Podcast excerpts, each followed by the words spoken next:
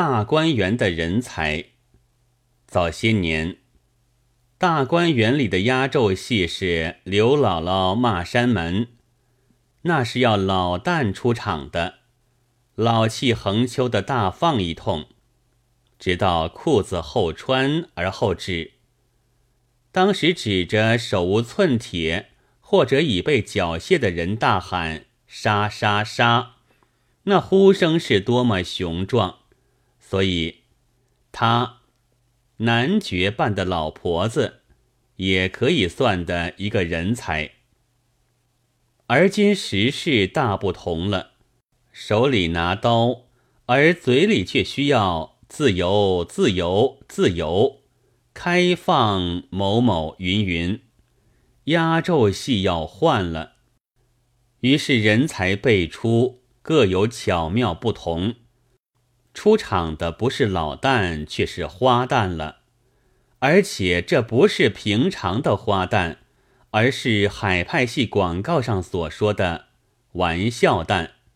这是一种特殊的人物，他要会媚笑，又要会撒泼，要会打情骂俏，又要会油腔滑调。总之，这是花旦而兼小丑的角色。不知道是时势造英雄，说美人要妥当些，还是美人多年阅历的结果。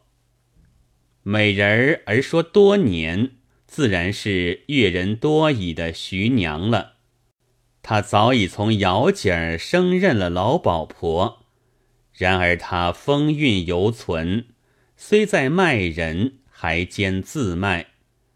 自卖容易，而卖人就难些。现在不但有手无寸铁的人，而且有了，况且又遇见了太露骨的强奸，要会应付这种非常之变，就非有非常之才不可。你想想。现在的压轴戏是要似战似和，又战又和，不降不守，一降一守，这是多么难做的戏！没有半推半就、假作娇痴的手段是做不好的。孟夫子说：“以天下与人义。”其实能够简单的双手捧着天下去与人，倒也不为难了。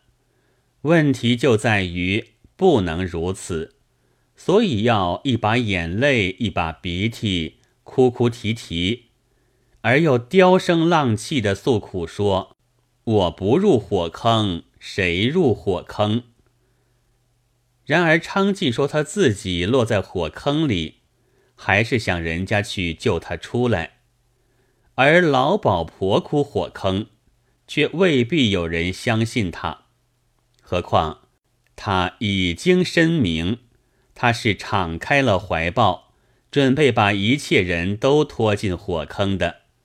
虽然这新鲜压轴戏的玩笑却开得不差，不是非常之才，就是挖空了心思也想不出的。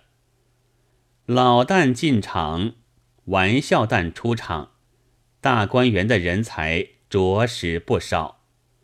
四月二十四日。